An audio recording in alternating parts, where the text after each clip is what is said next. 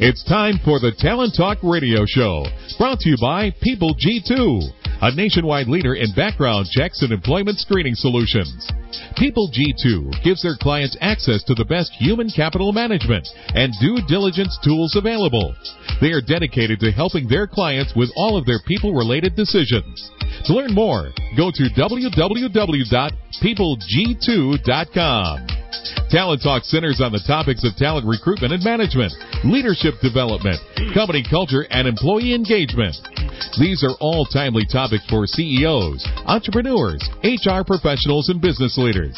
We hope that as you tune in to listen each week, whether to the live broadcast or to the podcast on iTunes or iHeartRadio, that you hear something you can take away that will help you grow and impact your career in a positive way. And now, here's the host of the Talent Talk Radio Show, the founder and CEO of People G2, Chris Dyer. Good afternoon, and thank you for tuning in here to the Talent Talk Radio Show and joining me as I speak to two uh, really talented people uh, today on the show. Uh, if this happens to be the first time you're tuning in, or maybe it's been a while, kind of give you a little recap on really what the show's all about and how we work things here.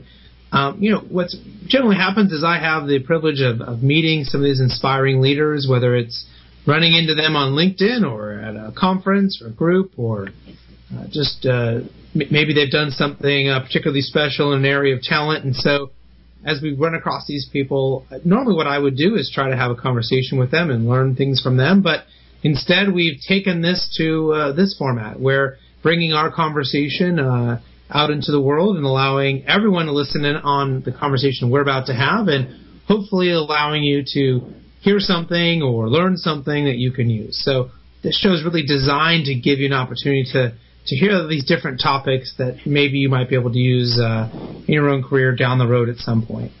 Uh, the Talent Talk Radio Show is live every Tuesday, 1 p.m. Pacific Standard Time. You can find us on uh, the TuneIn Network. Uh, it's the app or the website, uh, and uh, search for us there, and you can um, hear us live every Tuesday. But most people actually come in through the uh, podcast app on iTunes or through iHeartRadio on any platform or any browser They've got an app, the whole deal. So uh, we've amassed a huge following. Over 300,000 of you tuned in last week and downloaded or listened to at least one podcast. So big thank you to everyone who's showing up here regularly and engaging with us. And speaking of engaging with us, we'd love to have your questions, your comments, your your hearts, your likes, all that stuff on Twitter. So don't forget to send us your questions or your comments um, by uh, going to Twitter and uh, finding us. I use the hashtag Talent Talk. So if you have a question, pop that in, add in hashtag Talent Talk, all one word.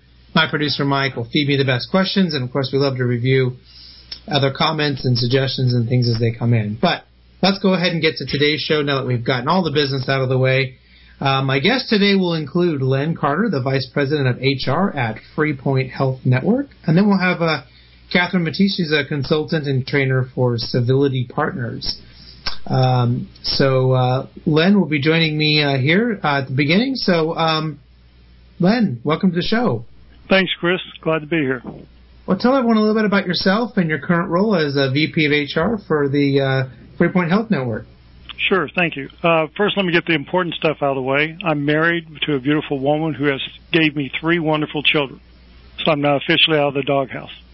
All right, good. Uh, I came to uh, Freeport uh, in 1992. I've been in human resources since 1979 and came here from Children's Hospital in Columbus, Ohio.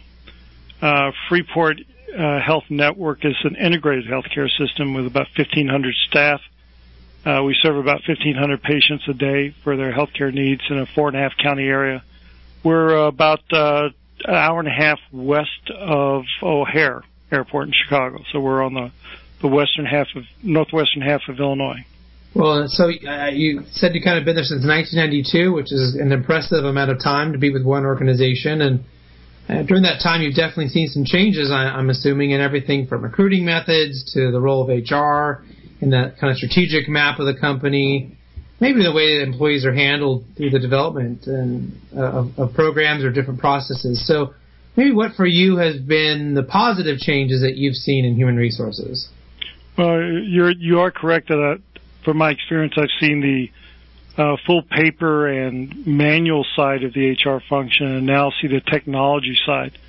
And there's been significant uh, changes in all facets of HR. But I think one of the more exciting ones in the last probably 10 years has been the uh, new model in HR, the HRBP strategic model. And with that model, you're able to uh, really have your your key HR people on the floor in the departments, working with those departments to help them achieve their strategic goals, which are tied to the organizational goals. And then with that, you have a a uh, a center of expertise, which are your specialists like your comp, benefits, recruitment, and so forth, that support those those individuals out there. We went to it in uh, early 2011, and uh, the advisory board states we're one of about 10% of healthcare organizations in the country that have moved to that. In private industry, it's much more common, probably about 40%, I would say, from the research I've done. But it's a, it's a great model, and I think really makes HR an integrated strategic uh, uh, integrated strategic uh, or group within the organization itself.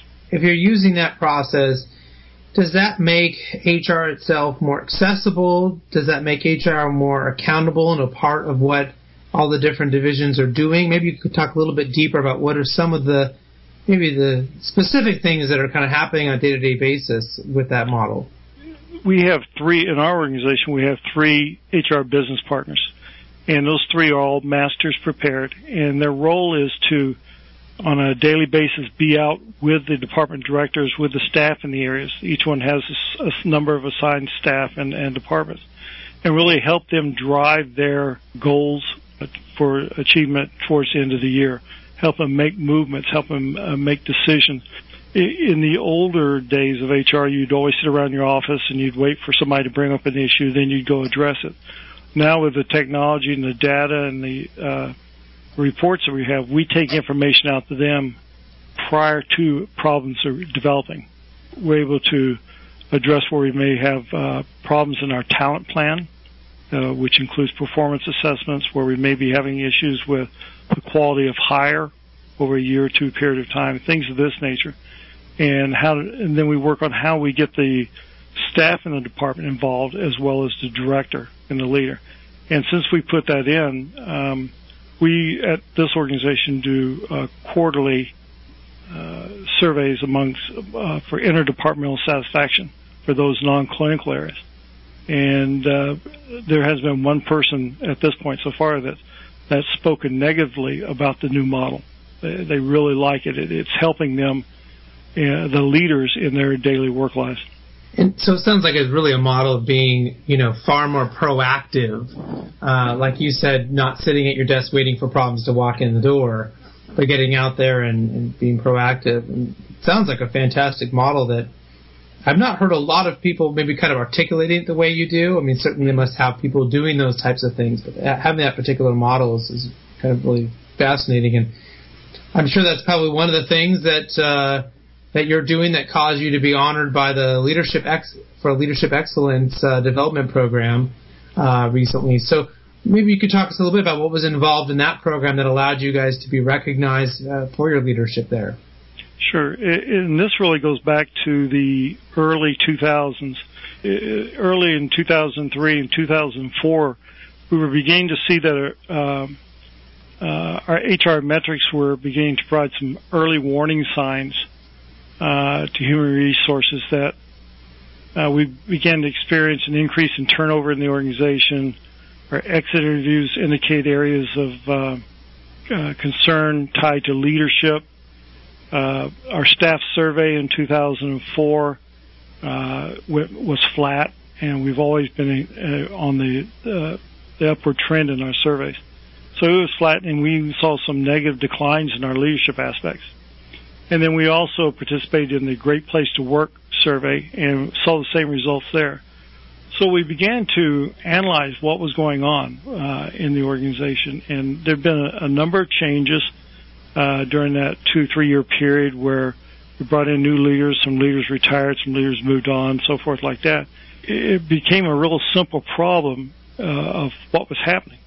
We found that 53% of our staff in this organization were being led by individuals who really didn't have a lot of leadership experience. We knew at that point that we had to do something because we have at this organization uh, evidence-based leadership standards. Uh, the research done by Kouzes and Posners is, is very strong here, and we believe in it. And so we built our leadership standards around those. And with the new leaders coming in, they weren't getting that exposure. They they weren't getting educated uh, and oriented on how to lead at this organization, what it took, and so forth with us.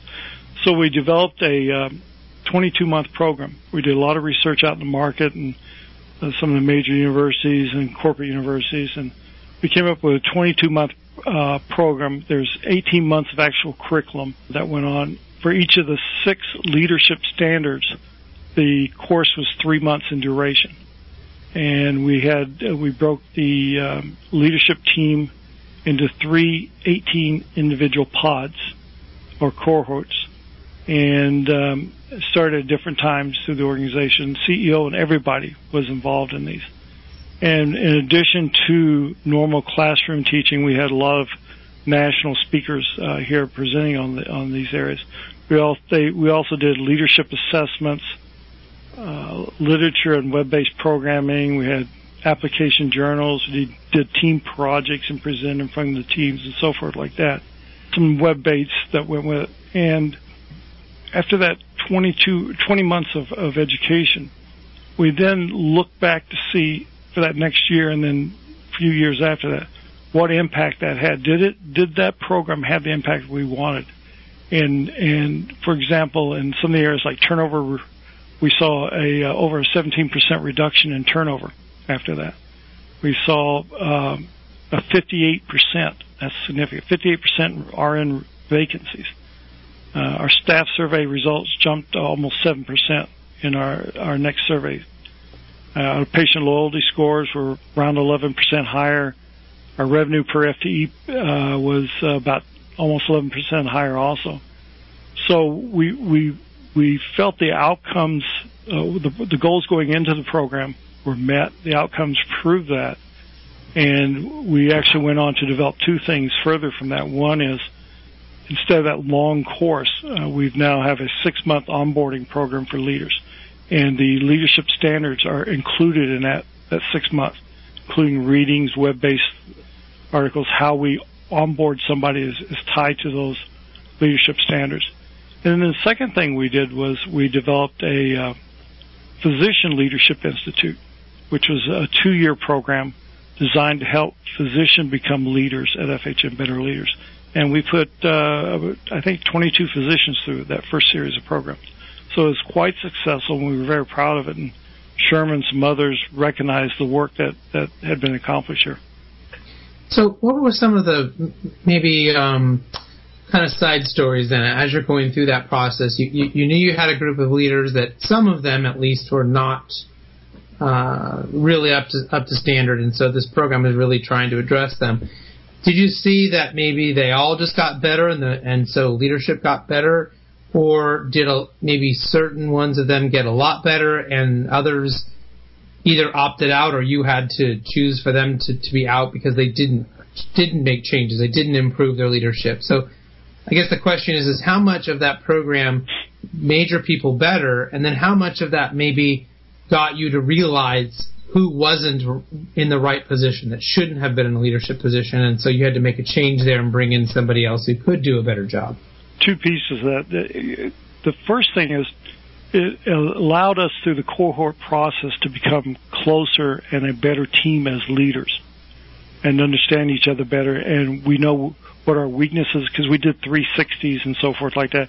We know what our weaknesses were, where our opportunities to grow, where our strengths were. So we were paired with individuals that we could work with who say my strength is uh, coaching and someone's uh, area of improvement need to be coaching.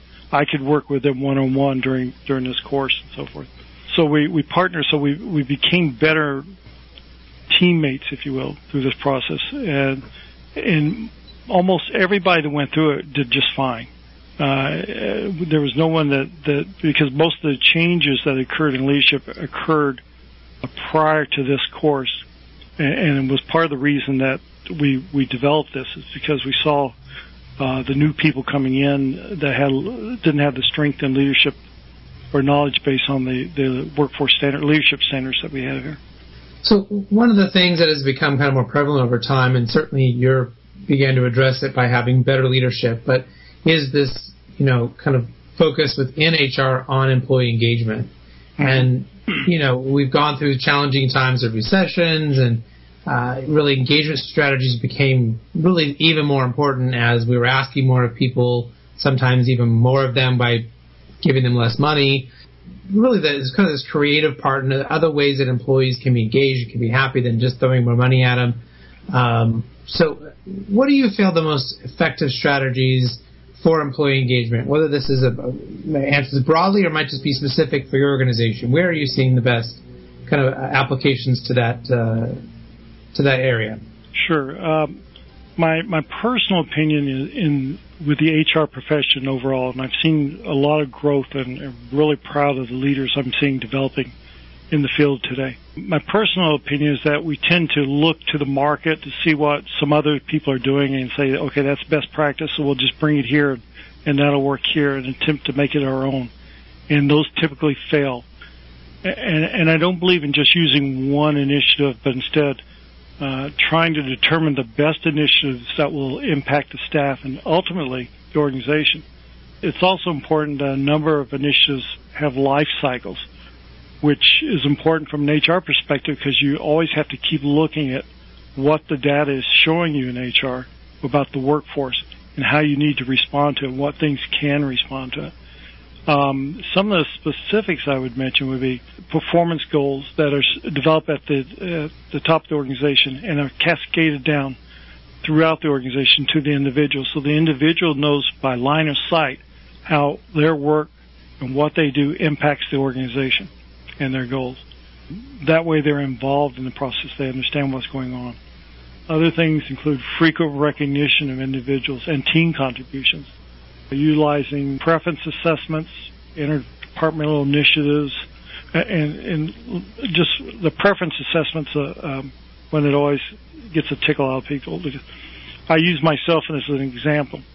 When I came here in 1992, we had an individual that was very good as a technician and worked on a project and did outstanding work. So, being the, the uh, good HR person I was, I went to the gift shop. I bought a big bouquet of fresh flowers. I brought it to her in her office. She was very appreciative, said nice things. Uh, next day she called in sick. She called in sick because she's allergic to flowers. But she didn't want to tell me that she was allergic. So I didn't know what I didn't know. And so from that point on, I began to use a preference survey. So when, when, when I hire somebody or I'm talking to them on their quarterly assessments, I'm asking what what motivates you? What what how do you like to be recognized? Uh, and we've gotten that to be used almost house wide now, and uh, it's a it's a good way of starting off and getting off to the right start with individuals. You have growth and development approaches uh, where you have an emerging leaders program.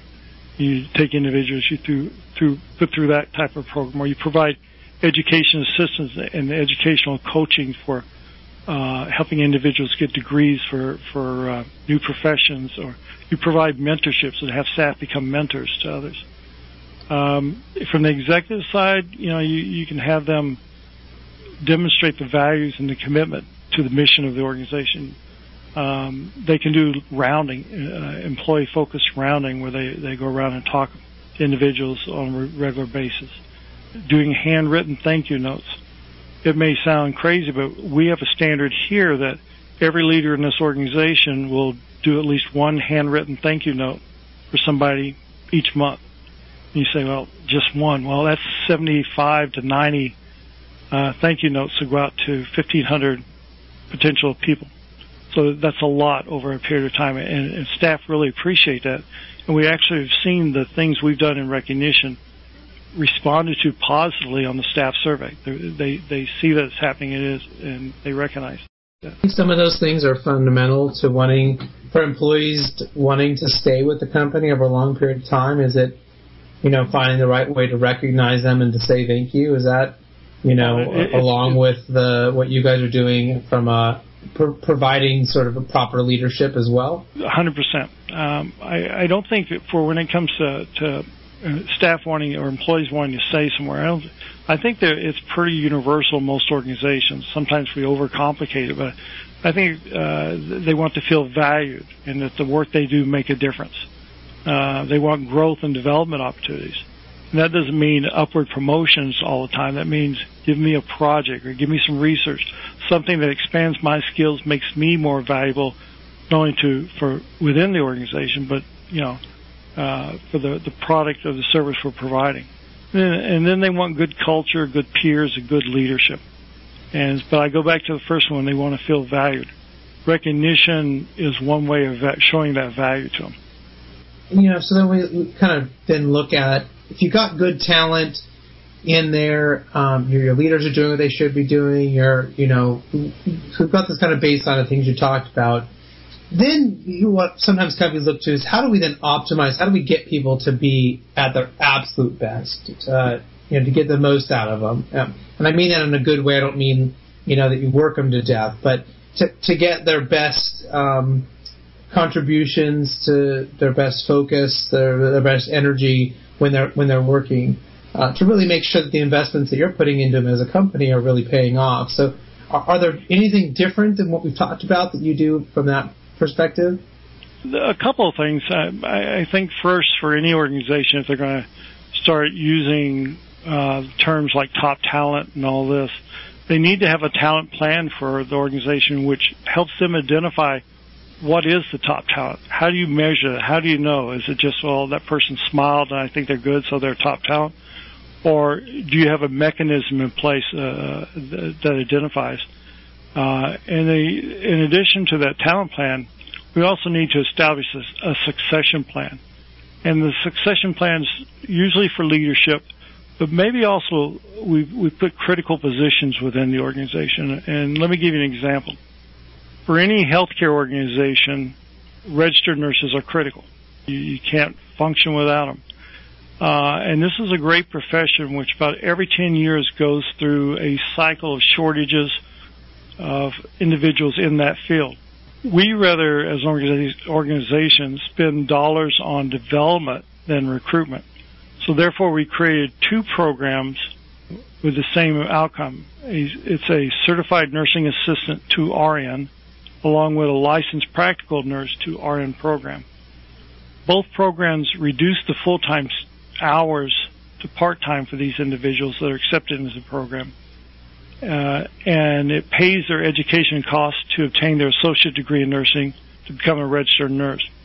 In addition, uh, the educational support provides them their full salary during the education time. So those hours they back down so they can go to school, they now have uh, full salary during that period of time.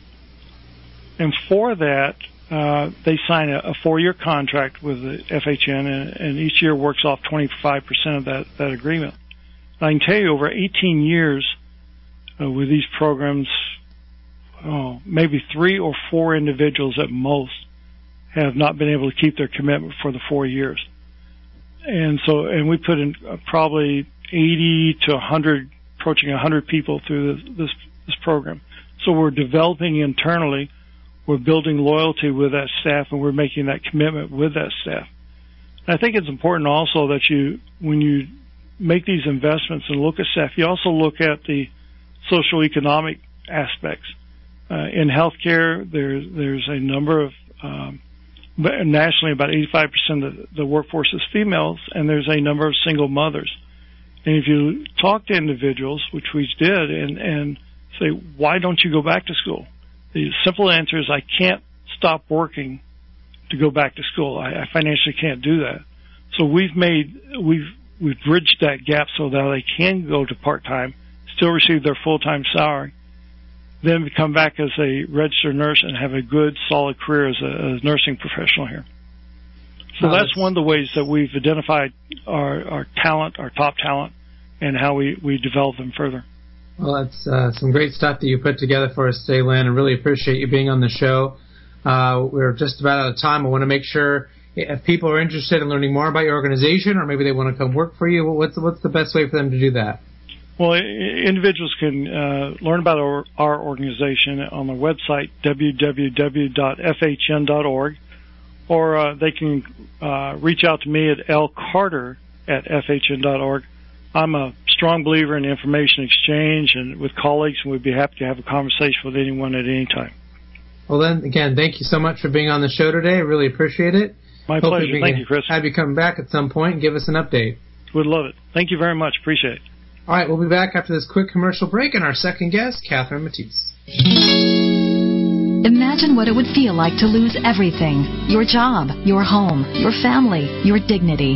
This has happened to thousands of the men, women, veterans, and young adults we serve at Working Wardrobes. What do we do to help? We provide career development services, life skills workshops, job skills training. We provide the perfect interview outfit, and we get clients placed in jobs.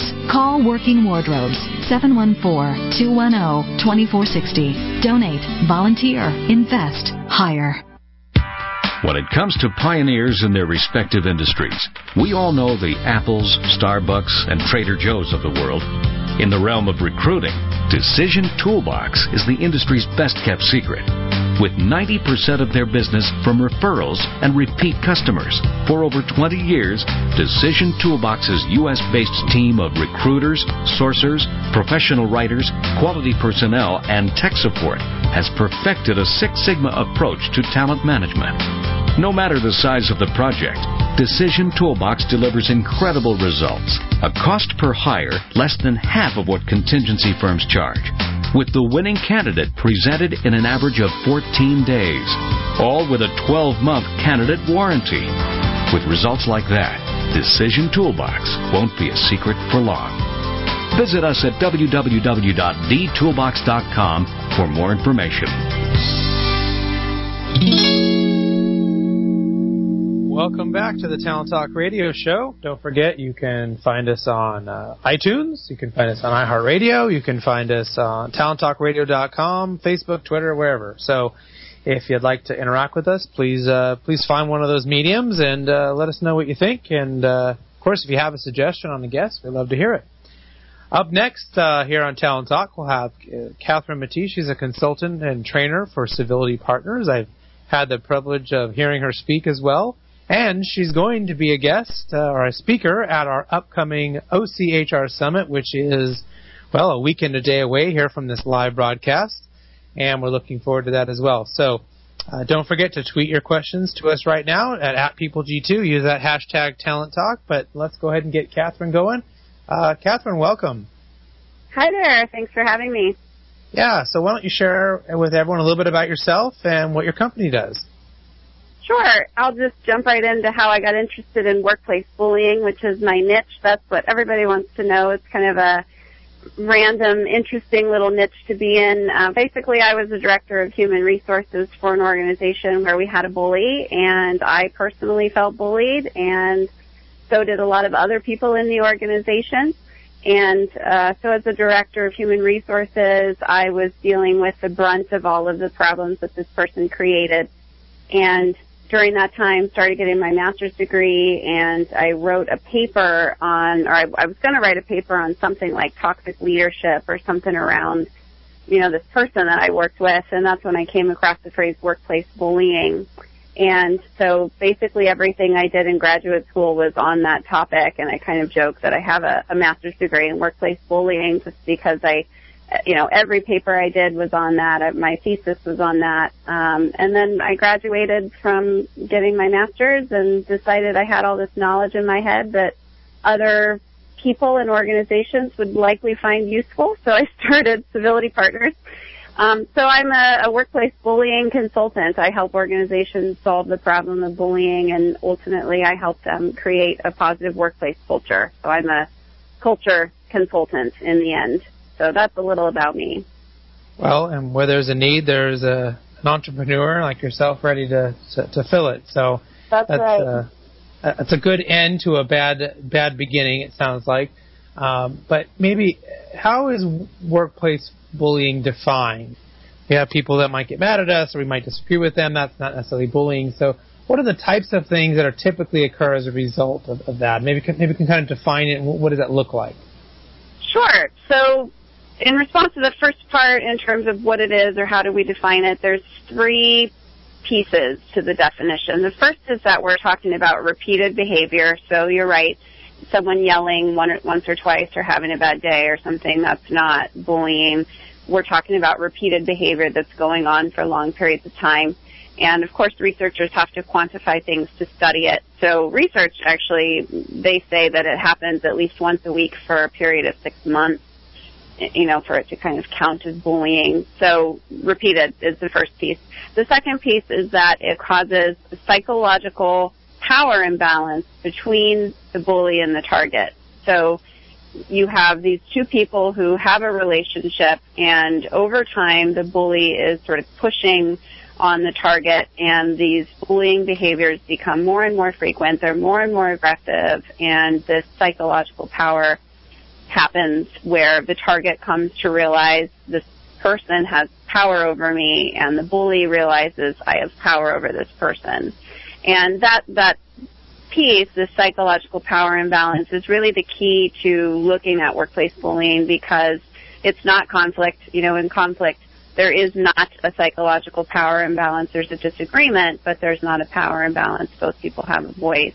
You know, workplace bullying, that, that's really the defining factor is the psychological power imbalance. And then finally, bullying causes harm to the people who experience it and it causes harm to the people who witness it. And so they're feeling anxious and depressed and um, sad and afraid and of course stressed and stress causes physical problems. So those are the three pieces. It's repeated, it causes psychological power imbalance, and it causes harm. In terms of the behaviors, there's actually three buckets, and I'll give you a lot of great examples that I've seen over the course of my time doing this. So one is aggressive communication. That's the first bucket of behaviors. And so, you know, nasty emails, getting in someone's personal space, pointing your finger, you know, at, at their face or right in their face, um, yelling, being snarky, you know, doing things that people can see. So one example, actually, I was a subject matter expert for, uh, or an expert witness on a case against a large retailer. And the manager there would get right in people's faces, and so of course they would back up as he's getting in their personal space. And he would stick his finger in their nose in order to prevent them from backing up. So, you know, that's an example of aggressive communication. The second bucket is humiliation. So ridiculing someone, spreading rumors, pointing out mistakes in public is a one I hear a lot. Um, you know, obviously cyberbullying, doing things that embarrass someone online. So, and then, and actually, one one story or one example of that, uh, I this actually happened in an office I worked in. Um, the CEO, when somebody made a mistake, he would send out these really scathing emails and CC everyone, so everyone knew about the mistake and about how mad he was.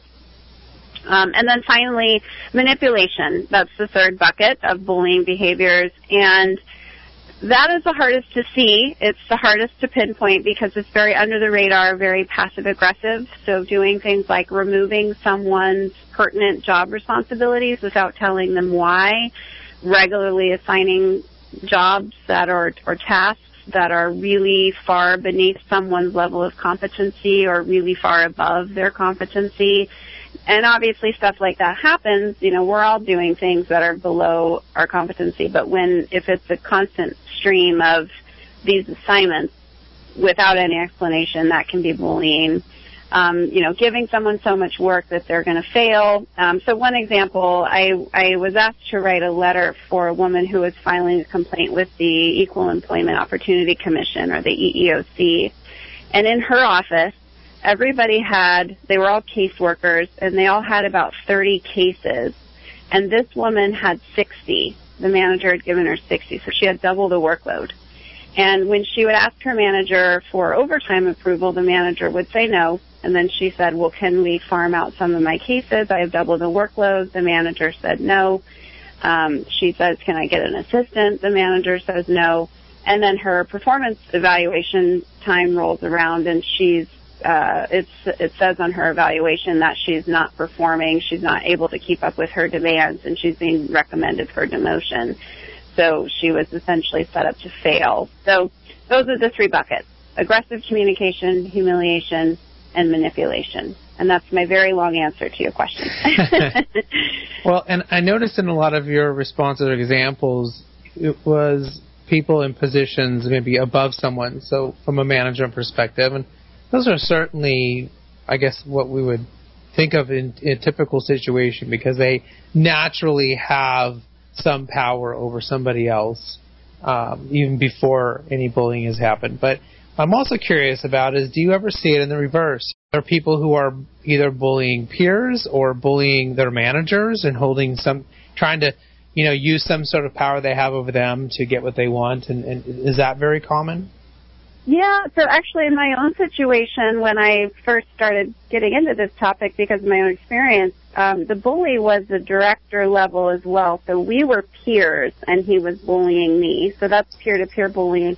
And he definitely bullied the president of the organization, which is why the behavior was never curbed because I think the president was ultimately afraid of interacting with this person or was conflict avoidant. So this bully was definitely bullying up and then just going back to research, um, lots and lots and lots of research articles always kind of come to these same numbers that 70% of the time the bullying is a, a superior bullying down and then 30% of the time it's either peer to peer or someone bullying their superior.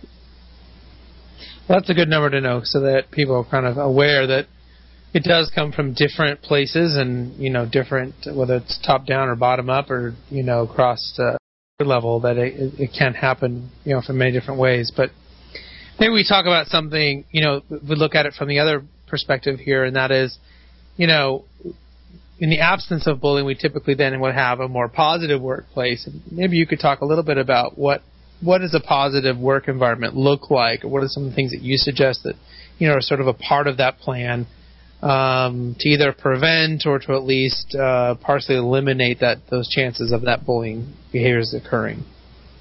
Sure. So, you know, my company's name is Civility Partners, and that's because I really believe in that word, civility. And so, yeah, if you're going to remove bullying, you have to replace it with something. And in my opinion, that's at least civility, at the very least. And when you know, so when you have a civil work environment, people may not necessarily all just love each other, and you know, it doesn't have to be that every single person you work with is your best friend, but you do have to at least treat each other with civility.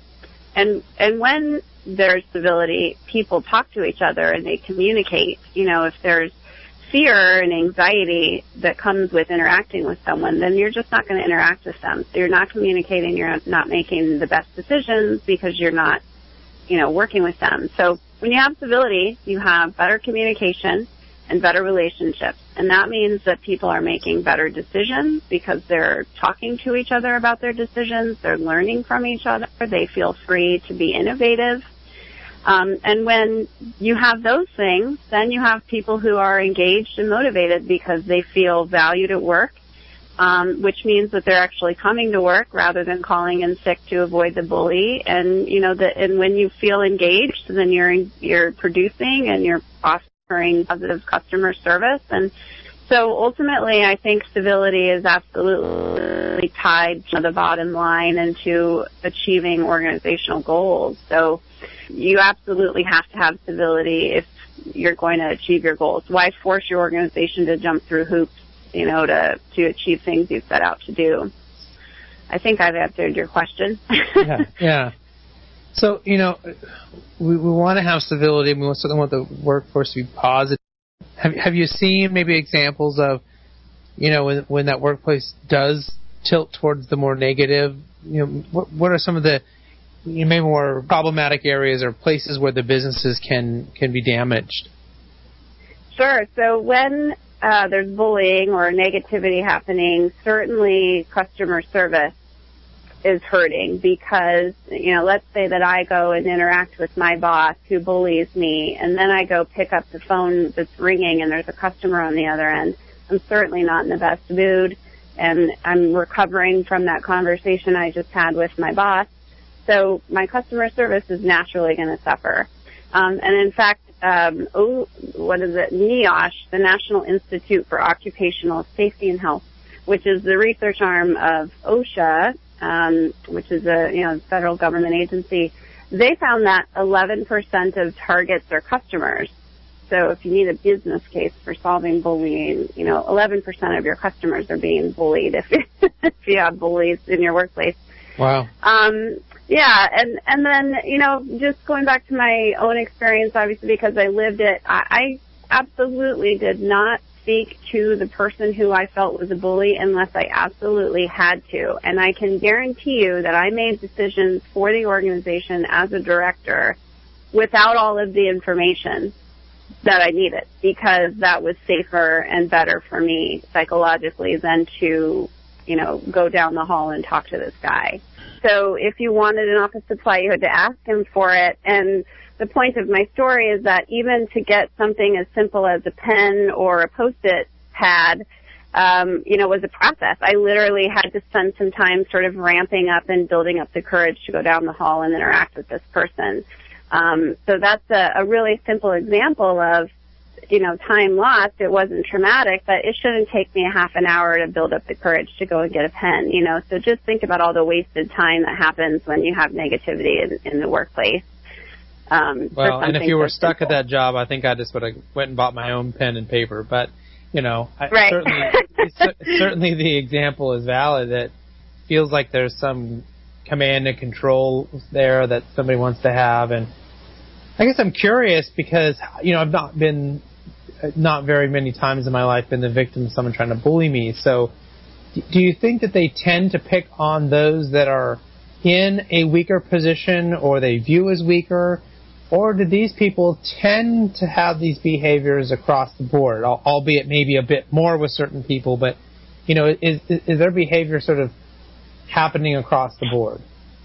Uh, yeah, so what happens is they sort of start to bully anybody around them and for power. You know, they're, they're looking for ways to increase feelings of power and, um, they sort of pick on everyone. And then the people who sort of give the green light by not speaking up for themselves um, you know, they'll keep bullying those people. They'll keep pushing on them a little bit. So it starts off as a very minor sort of a behavior, maybe rolling eyes in a staff meeting or, you know, getting a little close, some little minor sort of act of power. And then they sort of gauge who reacts in what way and, and everybody likes the path of least resistance and so then they start bullying those people who perceived as a threat. So that person they're picking on is likely a really high performer and the bully feels threatened by that or the maybe the leaders really like that person and the bully feels threatened by that. Um, and on the flip side, it could be someone who's made a huge mistake and they feel threatened by that as well. So I actually coached a woman who um, really, really, really believed this other person was just major incompetent and she couldn't figure out why nobody else in the entire company saw him that way. So she bullied him. And it was because she felt stuck and ultimately she cared about the organization and that's why she cared about this incompetence. Was she handling it correctly? No. Um, you know, and we had to have these conversations about that. It, it didn't matter if she perceived him as incompetent you know, it's not her call. But, you know, ultimately it was about feeling threatened by his incompetence. right. So it can, it can get sort of fairly complicated as well, because I imagine someone is just all and out, you know, being a bully that, that if you have the right strategy and everything, you might be able to to attack that. But if it's far more subtle and and know, secretive is the right word, but just you know less out there. That over time can seem like it'd be extremely frustrating for whoever it is that's involved in that, and whether or not they're going to be able to be happy in their position and continue to to to work well and, and to be happy, like you said, not stressed and then you know leading to other problems. Right. And and that's why, you know, I over time I've become a culture consultant because bullying is under the radar. It is manipulative. It is passive aggressive. So it is hard to spot. And people who feel bullied, you know, they, they find me online all the time and they call and they have these stories about how horrible their life is and they can't get anybody to see it. And they can't, you know, HR doesn't quite understand what's going on and, and they feel confused and lost and am I going crazy? Um, and so because of the nature of bullying, it, it has to be about culture. Because if you have an organization that's got a positive culture that's focused on respect, um, you know that that that's the social norm to be respectful, then bullying can't thrive because it won't be, you know, it won't be allowed, it won't be tolerated, and that's ultimately why bullying happens because people tolerate it. Nobody says anything about it, and so yeah, to to your point, it has to be the resolution has to be a different culture. Well, one of our favorite questions to ask our guests is, "What book are you reading right now, and can you tell us about it?" Well, I'm actually working on my own book right now, so that's the main book I'm reading these days over and over and over again as I proofread it. Um, and it's called Seeking Civility and should be out shortly. But another book I'm reading that's not mine is called Practicing Positive Leadership, and it's by a gentleman named Kim Cameron. And uh, he is a positive psychology guy, and he's written a lot of books about creating positive workplaces. Well, that sounds like a great book. And remember, we'll have a blog recap of this for everyone listening on our website at peopleg2.com and go to the blog section and then to Talent Talk and we'll have any uh, complete summary of both for our guests and things that they said and then any books they mentioned. We'll have a link there for you so you can grab it for yourself. Catherine, it's been a real pleasure having you on the show and I'm really looking forward to having you speaking next week at our uh, our event. Uh, what what will be your, your general topic that uh, people might be expecting you to, to talk about then? Uh, at the OCHR conference, I'm going to give you my 10 steps to solving bullying, and I can guarantee 100% if you follow my 10 steps, you will not have workplace bullying anymore. So that's well, what I'm going to talk about. That's quite a promise. So hopefully we have a few more tickets left. If you're interested, you can contact us directly at PeopleG2. Uh, and we'll be happy to, to do that. But we'll see you next week, Catherine. And, and if people are interested in learning more about what you're, you're doing, or if they maybe want to hire you to come in and help them, what's the best way for them to get a hold of you? Uh, my my web address is civilitypartners.com, and my email address is Catherine at civilitypartners.com, and that's C A T H E R I N E, Catherine at civilitypartners.com. So and, of course, you can find me on Twitter, Cat Mattice. All right. Well, again, I'm looking forward to seeing you again uh, next week and having you speak. And really appreciate uh, you taking the time to be on the show. And hopefully, we can uh, have you come back in the future as well and give us an update. Sounds good. Thanks for having me, and I'll see you next week. All right. Thank you for all those who are listening, and hopefully, you've gained something that you can use in your own career. Don't forget to tune in next week. Our guests will include uh, Paul Fel- uh, Falcone. I don't know if it's Falcone or Falcone. I guess we'll find out. But he's the VP of HR for Cox Communications. And uh, Delta Emerson, the president for Global Shared Services for Ryan. So, uh, between now and then, uh, don't forget to, to, check out our shows on iTunes and iHeartRadio. But till then, do what you love and show the world how talented you can be today.